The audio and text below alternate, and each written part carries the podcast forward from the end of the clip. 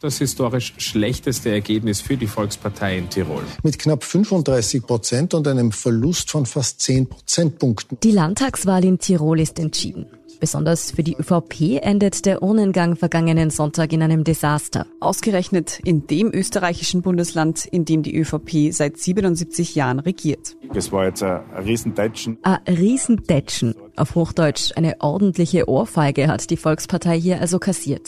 Und nicht nur das. Damit verlieren die Regierungsparteien ÖVP und Grüne auch ihre Mandatsmehrheit im Landtag. ÖVP, SPÖ, darauf wird mit, würde ich mal sagen, an Sicherheit grenzender Wahrscheinlichkeit hinauslaufen, wenn jetzt nicht nur was ganz Grobes passieren sollte. Tirol kehrt also sehr wahrscheinlich zurück zur großen Koalition aus SPÖ und ÖVP. Ein Hinweis darauf, was auch Österreich auf Bundesebene bevorstehen könnte? Sogar in der Regierung selbst geht eigentlich niemand mehr davon aus, dass ÖVP und Grüne nach der nächsten Wahl weiter zusammen zusammenarbeiten werden. Ist nicht nur Schwarz-Grün in Tirol abgewählt, sondern auch Türkis-Grün in Wien angezählt? Auch die Vertrauenswerte, die sind schlichtweg eine Katastrophe. Innenkanzler, Vizekanzler und eigentlich fast alle Ministerinnen und Minister hat die Mehrheit der Menschen kein Vertrauen. Ich bin Antonia Raut vom Standard. Und ich bin Margit Ehrenhöfer, ebenfalls vom Standard. In dieser Folge von Inside Austria sehen wir uns an, wieso die Landtagswahl in Tirol auch bundespolitisch weitreichende Folgen haben könnte. Wir gehen dem Absturz der ÖVP und auch dem Misserfolg der Grünen nach. Wir fragen, ob das Projekt Schwarz-Grün bzw. Türkis-Grün gescheitert ist, ob die Rückkehr zu Schwarz-Rot auch auf Bundesebene damit quasi fix ist oder ob doch vielleicht sogar nach Jahrzehnten eine Regierung ohne die Volkspartei denkbar wäre.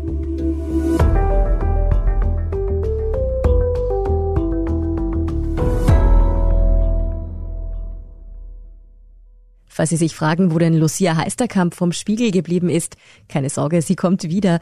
Aber sie gönnt sich gerade eine Woche wohlverdienten Urlaub. Deshalb darf ich Ihnen heute schon einmal Margit Ehrenhöfer vorstellen. Sie wird hier in Zukunft auch noch öfter zu hören sein. Hallo, ich freue mich dabei zu sein. In dieser Folge von Inside Austria verschlägt es uns nach Tirol.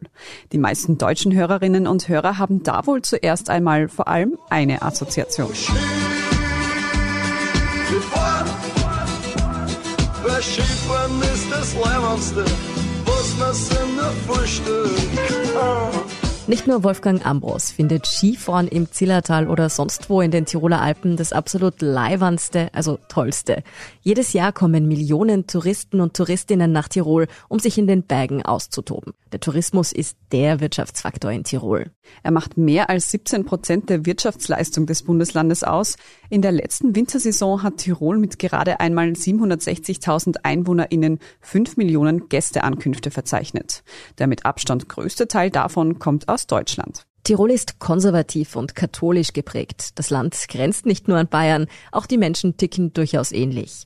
Diese Einstellung, die wirtschaftlich große Abhängigkeit vom Tourismus, kaum Industrie, das zeichnet sich auch in der politischen Landschaft ab. Tirol ist eigentlich fest in der Hand einer Partei klassisch ÖVP-dominiertes Bundesland. Seit 77 Jahren regiert hier die Tiroler Volkspartei, die meiste Zeit davon mit einer absoluten Mehrheit. Das ist unser Kollege Steffen Aurora. Ich bin seit 2016 Tirol-Korrespondent beim Standard und im Ressort Chronik Innenpolitik beheimatet. Vergangenes Wochenende hatte Steffen so viel zu tun wie schon lange nicht mehr. Tirol hat nämlich eine neue Landesregierung gewählt. Und dieser Urnengang, der war für Österreich mehr als bloß eine Regionalwahl. Das hat sicher mit der bundespolitischen Situation und den Turbulenzen der ÖVP im Bund zu tun, eben weil Tirol auch ein für die ÖVP sehr wichtiges Bundesland ist. Die Tiroler ÖVP sich auch sehr hinter Sebastian Kurz und die türkise Bundes-ÖVP gestellt hat. Obwohl man in Tirol selber diese Umfärbung und den Wandel zur neuen Volkspartei eigentlich gar nicht mitgemacht hat. In Tirol ist die ÖVP eine schwarze Partei geblieben. Allerdings war Landeshauptmann Günther Platter unter den Landeshauptleuten der ÖVP sicher einer der stärksten und offensivsten Unterstützer von Sebastian Kurz. Und daher hat natürlich jetzt diese Situation im Bund auch großes Interesse an der Wahl in Tirol geweckt, wie man und ob man hier in Tirol davon was ablesen kann im Hinblick auf die Situation der ÖVP im Bund. Und nicht nur für die Volkspartei, auch für die anderen Parteien ist die Wahl eine interessante Probe aufs Exempel. Wie die Stimmung im Land so aussieht, post-Corona, mitten in der Energiekrise und knapp ein Jahr nach der Inseratenaffäre in der ÖVP. Dieser wurde bei der Wahl ein massiver Absturz prognostiziert. Laut aktuellen Umfragen befindet sich die Volkspartei ja rund bei 29 Prozent nur. Wenn Sie jetzt denken, 29 Prozent, das klingt doch eh super. Nicht für die ÖVP in Tirol. Zum Vergleich, im Jahr 2017 hat der Volkspartei mit 44 Prozent der Stimmen gar nicht mehr so viel zur absoluten Mehrheit gefehlt. Dieser Wahlerfolg ging damals unter anderem auf das Konto eines Mannes. Ich schätze Günther Platter schon als Person, der sich auch in Wien durchsetzen kann, auch in Brüssel. Und genau so etwas brauchen wir in unserem kleinen Land Tirol. So beschreiben seine Fans den ehemaligen Tiroler Landeshauptmann Günther Platter in einem Wahlkampfspot von 2018. Günter Platter ist gelernter Buchdrucker und ist danach Gendarm, heute Polizist geworden. Er hat damals in den 80ern in der Kommunalpolitik in seiner Heimatgemeinde Zams begonnen. Nach ein paar Jahren im Gemeinderat wird Platter Bürgermeister in seinem Heimatort Zams. Allerdings nicht ganz freiwillig. Er wurde vom damaligen Bürgermeister auf die Wahlliste gesetzt, ohne das selbst zu wissen wie er gesagt hat, und ist dann Bürgermeister geworden. Das mit der Politik kam für Günter Platter also eher ungeplant. Eigentlich wollte er einen ganz anderen Weg einschlagen. Günter Platter wollte eigentlich, wie er sagt, gern Musiker werden, hat auch, was recht interessant ist, in einer Psychedelic Rock Band gespielt in den 70er Jahren, zusammen mit dem Vater von Manu Delago.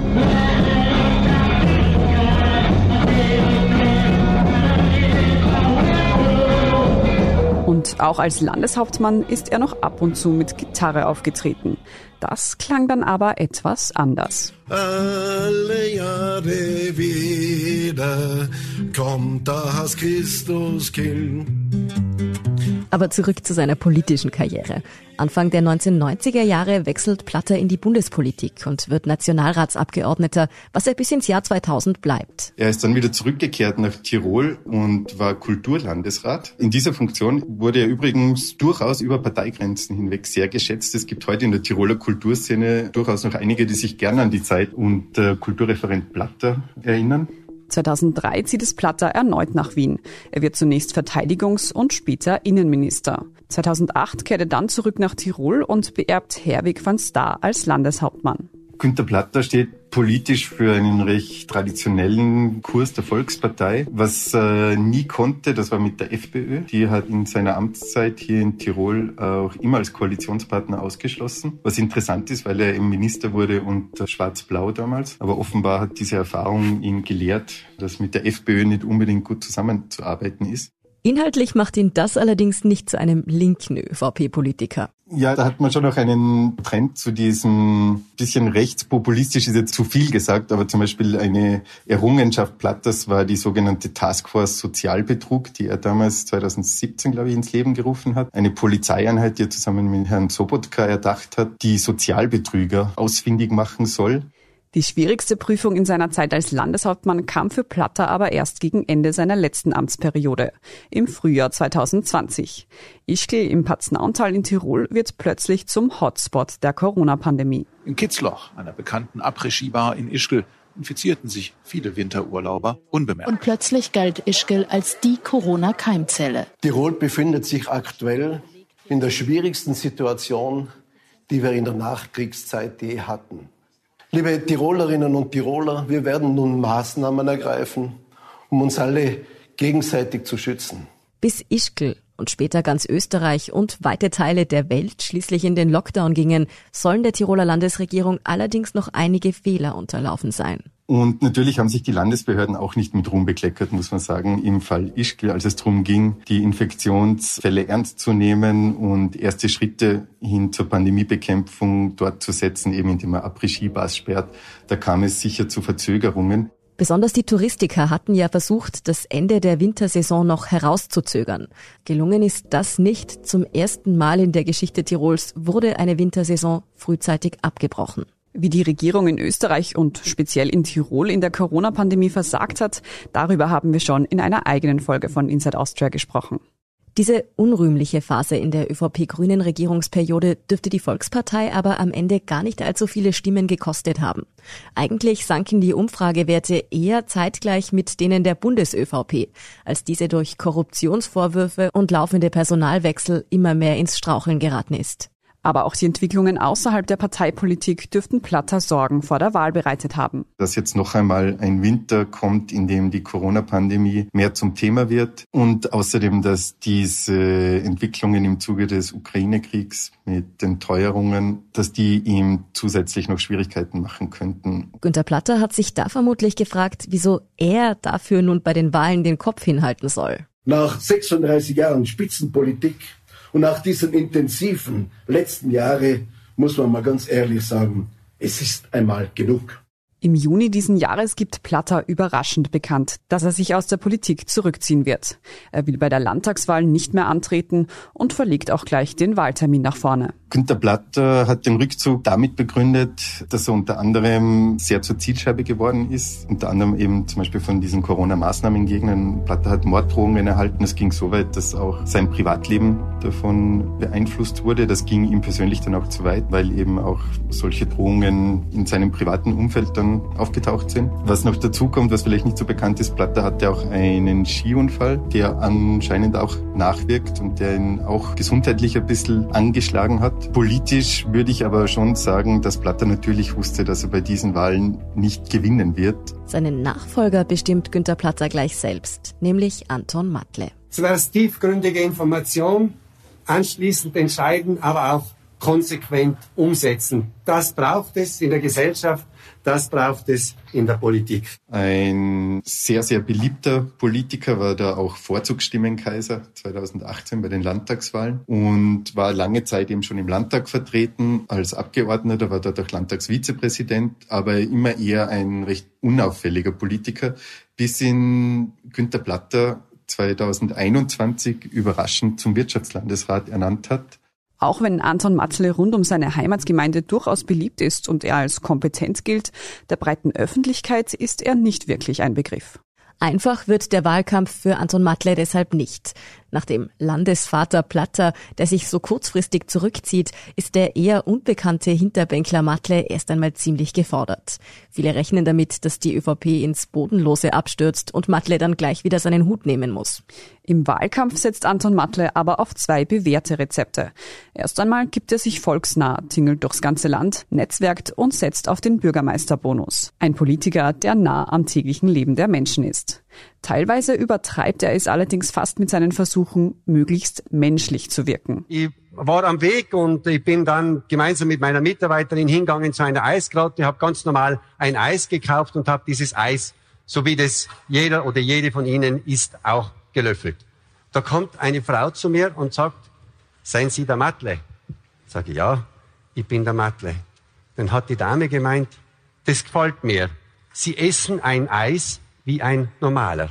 Diese Eröffnungsworte bei einer Talkrunde brachten Matle einigen Spott ein. Am Ende war es dann seine zweite Strategie, der er es verdankt, dass er wohl trotz Wahlschlappe Landeshauptmann wird. Man hat nämlich dermaßen tief gestapelt mit teils dubiosen Umfragen, die eigentlich nicht ernst zu nehmen waren, die der ÖVP ein noch viel schlechteres Ergebnis vorausgesagt haben. Und man verkauft es jetzt als Erfolg, dass es nicht die völlige Katastrophe wurde, sondern nur ein sehr schlimmer Absturz. Schlimmer geht immer, war dann also quasi das Fazit der Tiroler ÖVP nach der Wahl. Die Tiefstapelei dürfte übrigens auch zur Mobilisierung ihrer Stammwählerschaft beigetragen haben. Überhaupt ist die Wahlbeteiligung mit rund 67 Prozent höher als beim letzten Mal. Damals waren es etwa 60 Prozent. Das ist zwar immer noch schwach, aber seit langem wieder einmal ein Anstieg bei der Beteiligung in Tirol. Um eine Sache kommt Matle aber trotz allem nicht herum. Er muss sich einen neuen Koalitionspartner suchen. Die Grünen haben ihr schlechtestes Ergebnis seit 2008, glaube ich, eingefahren jetzt mit nur mehr 9,2 Prozent. Sie haben 1,5 Prozent verloren. Sie sind in Tirol jetzt nie wirklich sehr viel größer gewesen. Nicht nur die ÖVP, auch der Juniorpartner in der Tiroler Landesregierung hat Stimmen eingebüßt die Tiroler Grünen, die seit 2013 mit Günter Platter und der ÖVP in einer Koalition regiert haben. Gemeinsam kommen sie im Landtag jetzt auf keine Mehrheit mehr. Das liegt einerseits natürlich an den herben Verlusten der ÖVP. Aber auch bei den Grünen lief mehr schief, als bloß im selben Boot mit der Volkspartei zu sitzen. Aber wer sind die Grünen in Tirol eigentlich? Ja, die Tiroler Grünen sollte man keinesfalls jetzt zum Beispiel mit den Wiener Grünen verwechseln. Die Tiroler Grünen sind deutlich weniger links und ideologisch geprägt. Sehr böse Zungen sagen, sie sind sozusagen die ÖVP für Junge und Bobos. Bobos, das ist in Österreich die eher linke, gut betuchte Bildungsschicht. Das ist natürlich schon sehr überspitzt formuliert, aber Fakt ist, Günter Platter hat ab 2013 lieber mit den Grünen regiert als mit der SPÖ. Es ist heute ein großer Tag für die Tiroler Grünen. Es ist ein historischer Tag für Tirol. Wir haben ein großes Ziel erreicht. Tirol wird schwarz-grün regiert.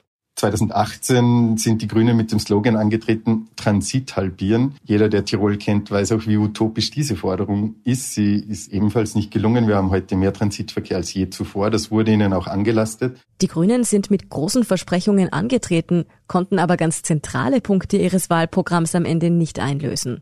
Und nicht nur im Punkt Transit hätten sich viele Wählerinnen und Wähler mehr von den Grünen erwartet. Dann wurde 2018 auch in Sachen Umweltschutz, was ja eigentlich auch Ressortzuständigkeit von Ingrid Philippe gewesen wäre, aber man hat dann einige Sachen herausgenommen, die für die ÖVP wichtig sind, etwa Liftprojekte, Seilbahnprojekte hat man rausgenommen und gewisse Wasserkraftprojekte wurden außer Streit gestellt. Das war ja auch immer ein wichtiges Thema bei den Grünen, die Megaprojekte in Sachen Wasserkraft zu verhindern. Was den Tiroler Grünen dagegen zum Beispiel gelungen ist, sind deutliche Verbesserungen im öffentlichen Verkehr. Zu sagen, sie haben in der Regierung nichts bewirkt, das wäre also falsch. Für viele WählerInnen war es dann aber am Ende einfach nicht genug. Und was noch dazu kommt bei den Grünen war jetzt zum Schluss, sie waren ebenfalls mit internen Querelen beschäftigt. Landeshauptmann Stellvertreterin Ingrid Philippe hat noch vor Platter erklärt im Frühjahr 2022, dass sie nicht mehr antreten wird. Damit war vom Landeshauptleute-Duo Platter und Felipe nichts mehr übrig. Und die standen für viele nun einmal maßgeblich für die schwarz-grüne Koalition. Das heißt, dass sich sogar einige Leute, die mit Schwarz-Grün ganz zufrieden waren, abgewendet haben dürften. Immerhin war von vornherein klar, dass weiter wie bisher in dem Sinn keine Option ist. Die Nachfolge von Schwarz-Grün scheint dagegen schon ziemlich eindeutig geklärt. Anton Matle wird sehr wahrscheinlich mit dem Wahldritten der SPÖ eine Regierung bilden. Dabei hätte es eigentlich die Freiheitliche Partei auf die zweitmeisten Stimmen gebracht. Allerdings hat eben Anton Matle überraschenderweise als einer der ersten im Wahlkampf eine Koalition mit der FPÖ ausgeschlossen. Das gab es auch noch nie vor der Wahl in Tirol. Die zweite Zweierkoalition wäre ÖVP-SPÖ. Darauf wird mit, würde ich mal sagen, an Sicherheit grenzender Wahrscheinlichkeit hinauslaufen, wenn jetzt nicht nur was ganz Grobes passieren sollte. Dass in Tirol bald wieder Schwarz-Rot regieren dürfte und Schwarz-Grün sogar die Mehrheit verloren hat, sorgt über die Landesgrenzen hinaus für Wirbel. Denn auch auf Bundesebene regiert ja die ÖVP gemeinsam mit den Grünen. Und auch die Zustimmung zu dieser Regierung bröckelt.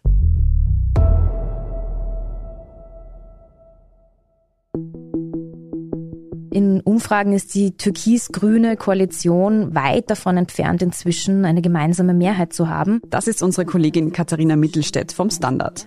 Sie berichtet über Innenpolitik und verfolgt die Arbeit der schwarz-grünen oder besser gesagt türkis-grünen Bundesregierung von Anfang an.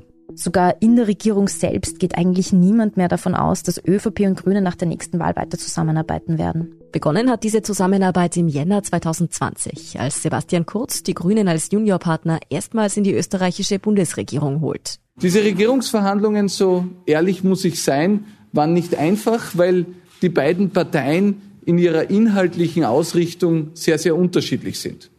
Wir haben aber in einer respektvollen Art und Weise ein meiner Meinung nach exzellentes Ergebnis erzielen können. Also das große Versprechen von Sebastian Kurz lautete damals nach Abschluss der Regierungsverhandlungen, ÖVP und Grüne liefern das Beste aus beiden Welten. Also das Beste aus der türkisen und aus der grünen Welt. Politmarketing strategisch finde ich ist das eigentlich ein ziemlich genialer Spruch. Das Beste aus beiden Welten. Oder auch jeder macht sein Ding. Die ÖVP führt einen strengen Asylkurs, während die Grünen das Klima retten. Natürlich ist das sehr überspitzt formuliert, aber so in etwa lautete wohl der Plan, zumindest von Seiten der ÖVP. Den Grünen muss man sagen, gefiel der Spruch schon damals nicht so besonders, weil die sich eben eigentlich schon gerne einmischen wollen, wenn damals Kurz oder die ÖVP populistische Ansagen oder eben Handlungen im Bereich Asyl setzen. In Österreich sorgt der Umgang mit Flüchtlingen aus Afghanistan für Streit in der türkis-grünen Koalition. Österreich schiebt weiter Afghanen nach europarechtlichen Möglichkeiten ab Ganz anders der Ton beim grünen Regierungspartner.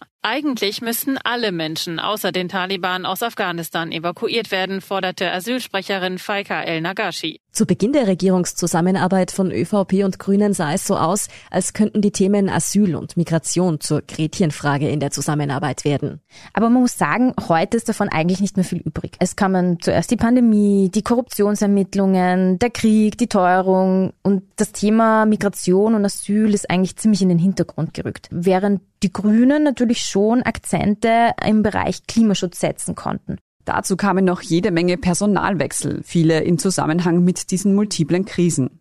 Knapp drei Jahre, zwei Kanzler und 13 Ministerinnenwechsel später hält das türkisgrüne Experiment zwar noch, ist aber deutlich angeschlagen. Nicht nur das Vertrauen der Bevölkerung in die Regierung hat massiv abgenommen, auch innerhalb der Koalition kriselt es. Inzwischen würde ich sagen, dass die Zusammenarbeit zwischen ÖVP und Grünen in der Regierung eine ziemlich pragmatische ist. Also ich glaube, mögen ist da überhaupt keine Kategorie mehr. Viele, gerade bei den Grünen, sind bestimmt sehr froh, dass Sebastian Kurz nicht mehr den Kanzler stellt und damit den Koalitionspartner, sondern eben Karl Nehammer. Gleichzeitig ist natürlich die ÖVP in einer desaströsen Situation, was auch für die Grünen nicht gut ist. Ich würde sagen, die Sachzusammenarbeit ist in Ordnung, aber eine große Liebe wird da nicht mehr entstehen. Noch scheinen sich ÖVP und Grüne trotz aller Differenzen zusammenraufen zu können. Wie lange das noch so weitergeht, ist allerdings fraglich. Wir haben jetzt eine Regierung, die im Amt ist. Es wäre gut, wenn die beiseite treten würde und den Weg für Wahlen freimacht. Wir halten es absolut für notwendig, die laufende Periode zu unterbrechen und zum Stillstand zu bringen. Dass die Opposition wie hier regelmäßig Neuwahlen fordert, ist nicht verwunderlich.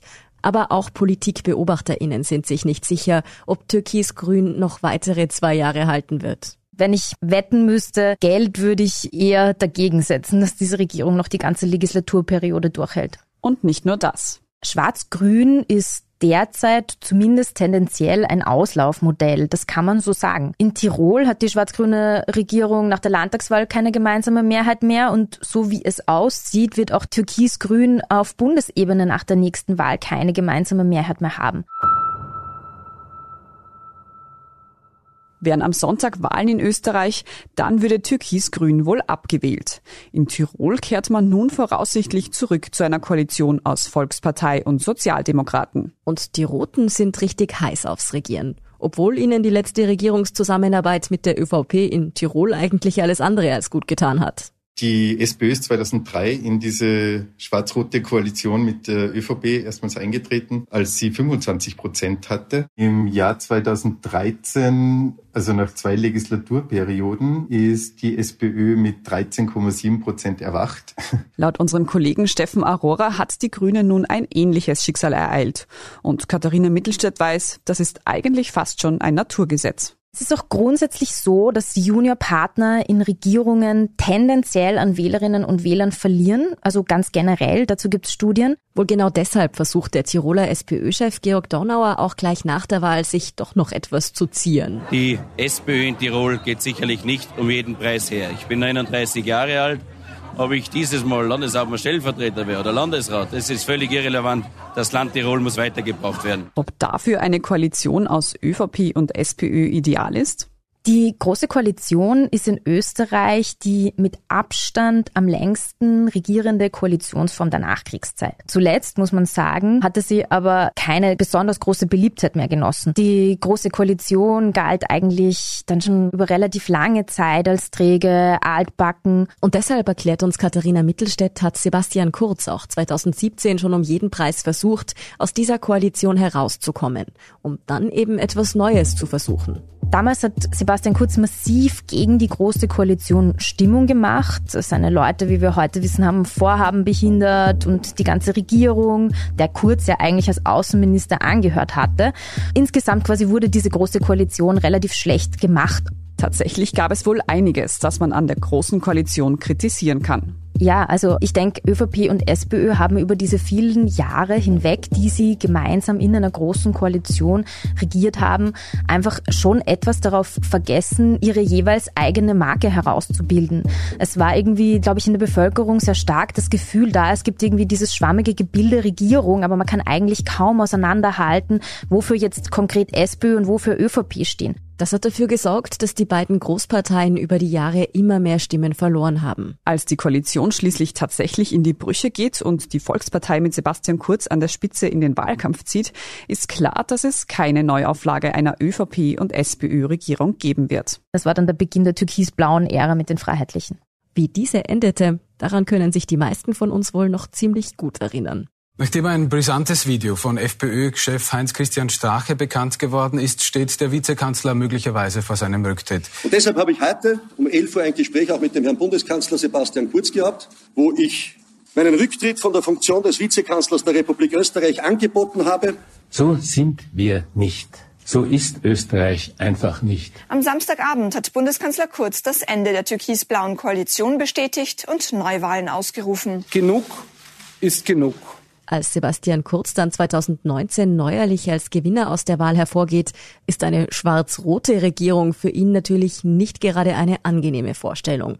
Er müsste zugeben, dass sein Alles-Neu-Ansatz wohl doch nicht so funktioniert hat wie geplant. Ganz abgesehen davon, dass durch die Aufkündigung der Koalition 2017 und den folgenden Wahlkampf samt Ibiza einiges Porzellan zwischen ÖVP und SPÖ zu Bruch gegangen ist. Doch jetzt, 2022, ist Sebastian Kurz nicht mehr Kanzler und die Regierung aus ÖVP und Grünen steht auf Bundesebene auf ziemlich wackeligen Beinen. Die Umfragewerte der Regierung sind, kann man zweifelsohne sagen, miserabel. Also nicht nur die sogenannte Sonntagsfrage, für die eben abgefragt wird, wie gut eine Partei gerade dasteht oder abschneiden würde, sondern auch die Vertrauenswerte, die sind schlichtweg eine Katastrophe. In Kanzler, Vizekanzler und eigentlich fast alle Ministerinnen und Minister hat die Mehrheit der Menschen kein Vertrauen. Konkret heißt das, dass die Zusammenarbeit der beiden Parteien nach der nächsten Wahl wahrscheinlich wie in Tirol einfach keine Mehrheit mehr hätte. Viele Alternativen zur Großen Koalition wird es nach der kommenden Wahl womöglich gar nicht mehr geben, nachdem die meisten Parteien ja auch die FPÖ als Partner ausschließen. In Krisenzeiten, ich glaube, das lässt sich seriöserweise sagen, wünschen sich Menschen verständlicherweise Stabilität und da würde ich jetzt nicht ausschließen, dass die fade Große Koalition auch irgendwann wieder Beliebtheit genießen könnte. Wie es derzeit aussieht, sogar mit der SPÖ auf Platz 1.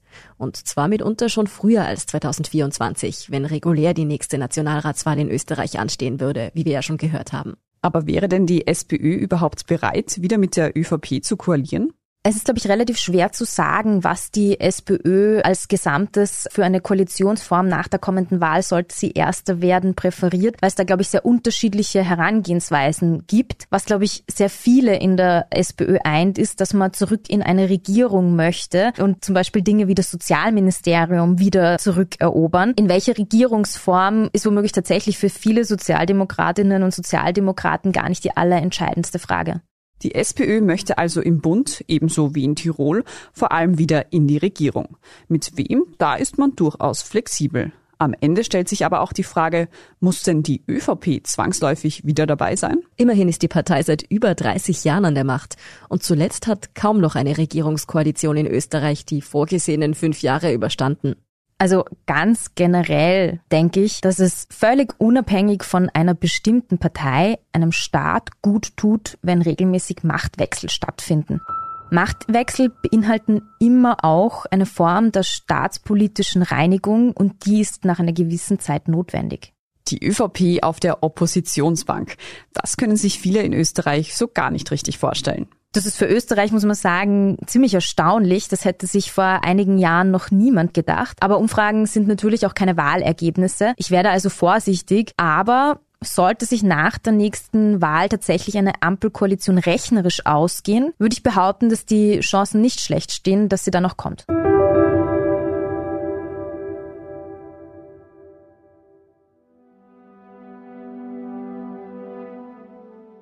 Nach der Tirolwahl steht die ÖVP nicht nur dort vor großen Herausforderungen. Auch auf Bundesebene muss sich etwas tun, wenn die Partei die Abwärtsspirale aufhalten möchte. Allerdings wurde in Tirol nicht bloß die ÖVP abgestraft, sondern auch die Regierungskombination Volkspartei und Grüne.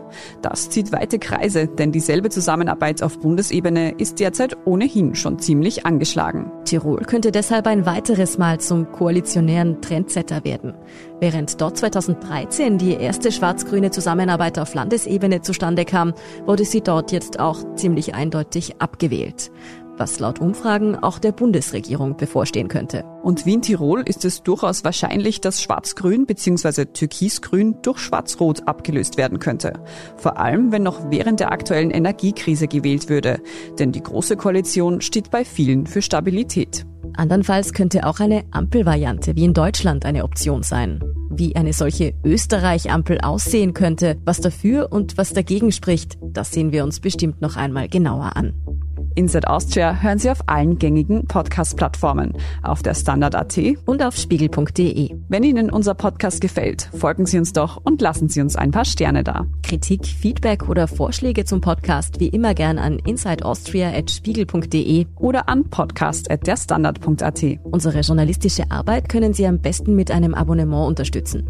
Und unsere Hörerinnen und Hörer können mit dem Rabattcode STANDARD drei Monate lang für 30 Euro das Angebot von Spiegel Plus testen und 50 Prozent sparen. Alle Infos dazu finden Sie auf spiegel.de slash der Standard. Alle Links und Infos stehen wie immer auch in den Shownotes zu dieser Folge. Danke fürs Zuhören und allen, die auch hinter den Kulissen an diesem Podcast mitwirken. Das waren diesmal vor allem Ole Reismann, Scholt Wilhelm, Mirjam Saleh und Christoph Grubitz. Ich bin Margit Ehrenhöfer. Ich bin Antonia Raut. Wir sagen Ciao und Baba.